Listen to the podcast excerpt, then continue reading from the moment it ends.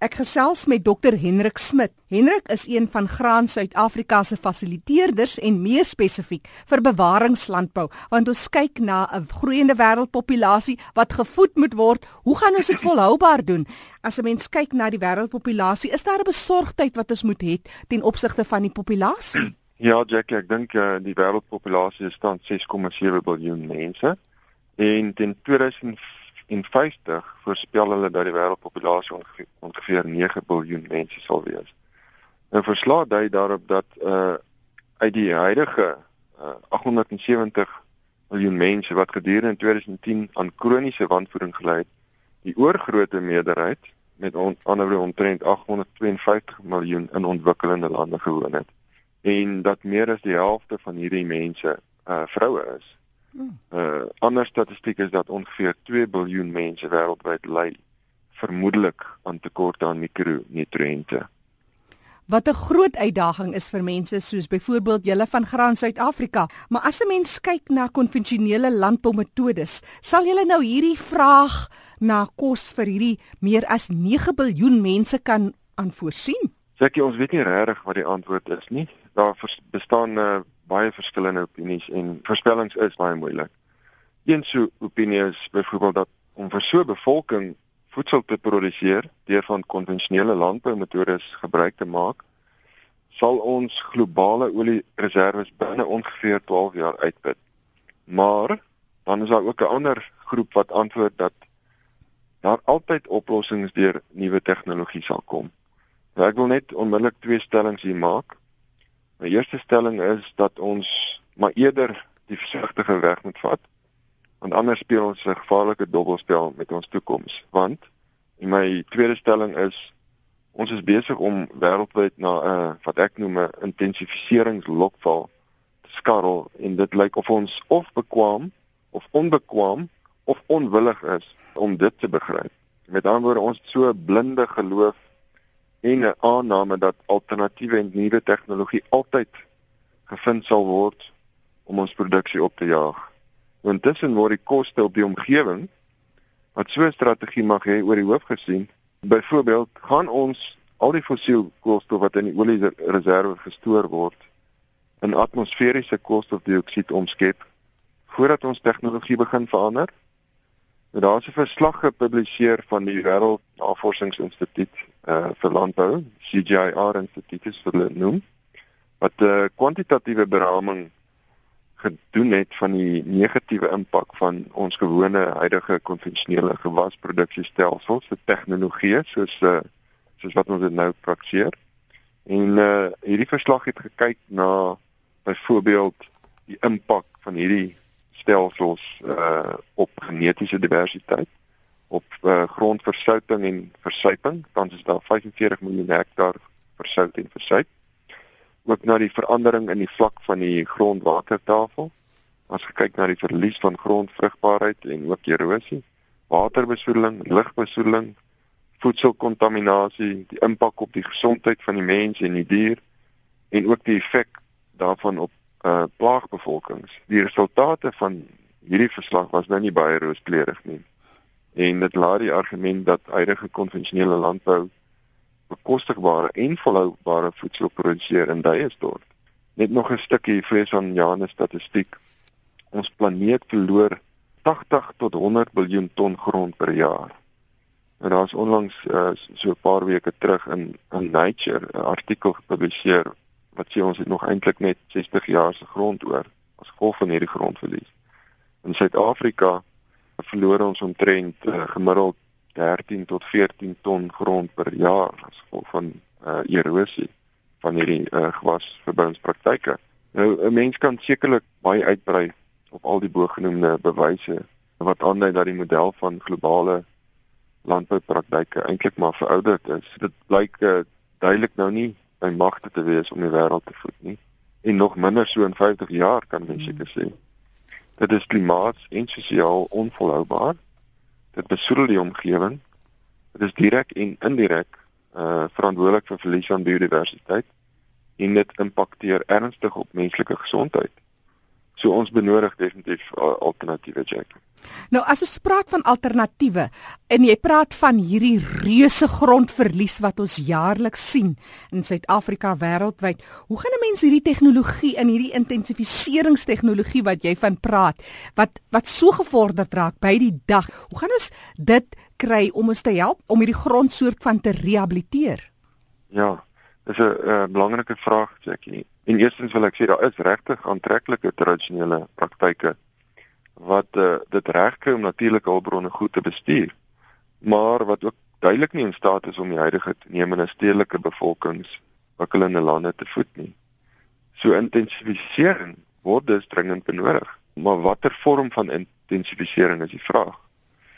Landbou sal meer voedsel moet produseer. Ons ons moet dit net vir mekaar sê. Maar terwyl minder natuurlike hulpbronne gebruik of vernietig word, En ons kan dit doen deur 'n beginsel wat bekend staan as volhoubare intensifisering. Met ander woorde, voedselproduksie kan toeneem en terselfdertyd volhoubaar wees deur ekologiese intensifisering van huidige landboupraktyke. Met ander woorde, deur intensief en op deurdagte wyse van die natuurlike funksies of wat ons noem ook dienste van die ekosisteme te bied, uh, gebruik te maak. Uh en daar wil ek nou graag net weer terugkom na die bewaringslandbou beginsels. Daar's drie kernbeginsels wat verkieslik saam geïmplementeer moet word op die land uh, deur boere self. En die eerste van die drie beginsels is minimale meganiese grondversteuring. Uh, nou daar sê ons dat ons wil eintlik nie die grond versteur deur primêre of sekondêre uh, bewerkingsaksies soos deur ploë en dis en daai klas van implemente nie. Ehm um, ons wil plant sonder om enigsins die grond te versteur met uh, spesiale minimum bewerkings of geen bewerkings planters wat um, uh, baie maklik beskikbaar is deesdae aan boere. Sodra jy die grond versteur, dan vernietig jy se grondorganiese materiaal. Ons weet dat die grondorganiese materiaal die grond voed, ehm uh, dit skep struktuur, dit voed die grond en om die grond natuurlike grondvrugbaarheid te verbeter. En is natuurlik ook voedsel vir al die miljoene mikroorganismes in die grond. En sodra ons daai natuurlike stelsel versteur, dan trigger dit die afwaartse spiraal van gronddegradasie. So die tweede beginsel van bewaringslandbou is permanente organiese grondbedekking. So ons wil probeer om grondbedekking deur middel van oesryste of lewende plante ehm um, altyd daar te hou, permanent te hou.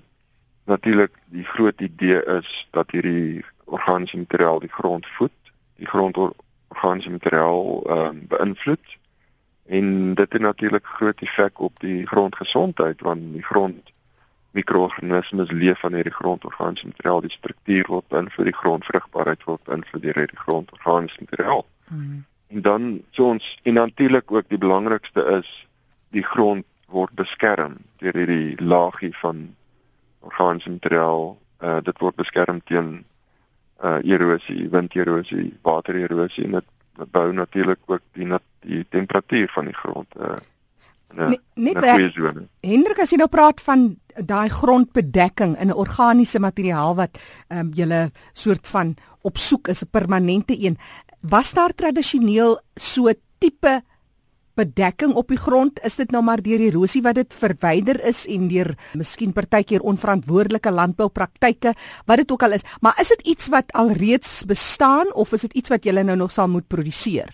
Ja kyk as jy begin met die natuur dan mens moet probeer maar altyd veral met waringslandbou so na aan die natuur beweeg as moontlik en as jy kyk wat gaan in die natuur aan in 'n goed bestuurde uh, natuurlike omgewing dan is daar maar gewoonlike uh, organiese laag op die grond deur een of ander natuurlike plante of grasse of bome of struike gewoonlik in kombinasie in savanne of grasvlakte is daar maar as daar gewoonlik 'n baie digte laagie materiaal wat die grond beskerm. Ja. So so ons wil probeer terugbeweeg daartoe. Nou in bewerkte omstandighede moet jy na iets soek wat jou help om daai uh grondbedekking teweeg te bring. Ja, Eerste een is uh is is oesryste. So jy as jy klaar geoes het dan los jy net eenvoudig jou oesryste op die grond. Jy. Ja, want dit moet ook die landbou komplementeer. Dis reg, ja. Want jy kan daai oesryste gebruik vir veevoeding En dit is goed so, maar jy moet dit net bestuur dat dit nou nie alles verwyder word. Maar ja. tweedens kan jy gewasse plant wat daai bedekking verbeter. Ja, ons noem dit uh, ook dekgewasse, maar kan enige van die rotasiegewasse ook wees wat ons gebruik wat ons wat die grond beter bedek en ook beter beskerm en verbeter. Dit noem ons nou tipies dekgewasse. Daar is 'n uh, hele reeks dekgewasse. Dit kan grasse of peulgewasse wees wat uh, wat ons kan gebruik in die vorm van dekgewasse wat die grond beter beskerm en verbeter. En dit probeer ons nou uh promoveer en inbring in die gewasrotasies uh stelsels van die boere. Dit bring my nou eintlik ook sommer by die derde beginsel Jackie en dit is juis ehm um, wat ons nou noem en dit is gewasdiversifikasie. Mhm. Mm Met ander woorde, ons sê ons wil so soveel as moontlik gewasse in 'n land hê of in 'n seisoen as wat die omstandighede dit toelaat. Want eh uh, diversifikasie is natuurlik die die engine van van volhoubaarheid en ehm um, hoe meer gewasse het, hoe beter sal dit uh, vir jou wees in in terme van volhoubaarheid. Want van hierdie gewasse, wat ek soos wat ons nou reeds gesê het, beskerm die grond, maar die gewasse het ook 'n uh, invloed op die peste en die pla. Hoe meer diversifikasie in jou gewasstelsel, hoe minder peste en pla gaan daar wees. Dit het ook 'n groot impak op jou uh, onkruide. Want as jy jou onkruide beskerm of versteur, dan help dit om om baie minder onkruid uh, op jou land te hê. So dit het 'n groot effek hoe meer gewasse jy het op al jou funksies en praktyke op jou land. En ons daai drie beginsels saam help natuurlik om jou gewasverbouingsstelsel op 'n ekologiese manier, volhoubare manier te intensifiseer. En dit is natuurlik die stelsel waant ons beweeg, wil beweeg en om genoeg kos vir die groeiende populasie in die, in die wêreld te voorsien maar ook die om, omgewing en natuurlike hulpbronne in die proses te te bou en te verbeter. En so gesels Dr Hendrik Smit. Hendrik is die fasiliteerder van bewaringslandbou. Dis by Graan Suid-Afrika. Hendrik, interessante inligting. Ek hou veral van die oplossings en die beginsels wat jy soort van vir ons almal uitspel en ek is seker dit is ons elke een se taak om te kyk hoe kan jy betrokke raak in hierdie uitdaging om by die jaar 2050 het jy gesê hoe na raming hoeveel mense gaan ons dan op die wêreld wees? Uh, hulle voorspel 9 miljard mense, Jackie. Sjoe, en op die oomblik staan ons op 6.5. Ja. So dis nogal 'n reuse uitdaging. Nee, dit is definitief so en uh, ons sal veral in ontwikkelende lande. Hmm. Want daar is eintlik genoeg kos, maar daar is ook baie hongersnood want die ja. kos kom nie by die ontwikkelende lande uit nie. So dis eintlik die uitdaging om hierdie ontwikkelende lande se kosproduksie met 'n op 'n volhoubare manier te intensifiseer. En bewaringslandbou is uiters geskik daarvoor want jy het nie baie eksterne insette nodig nie wat hierdie arm klein boere so byvoorbeeld in Afrika nie kan bekostig nie. So hierdie drie beginsels is eintlik vir alle boere, vir klein boere, opkomende en kommersiële boere baie baie geskik om op 'n volhoubare manier hulle kosproduksie op te stoot. Hendrik vir mense wat meer met jou wil gesels oor die interessante onderwerp, gee ons jou 'n uh, e-posadres. My e-pos uh, is hendrik.smith@grainsa.co.za. Hendrik sonder die C, maar Smith met die H. Dis reg. Hendrik.smith@grainsa.co.za. Ja.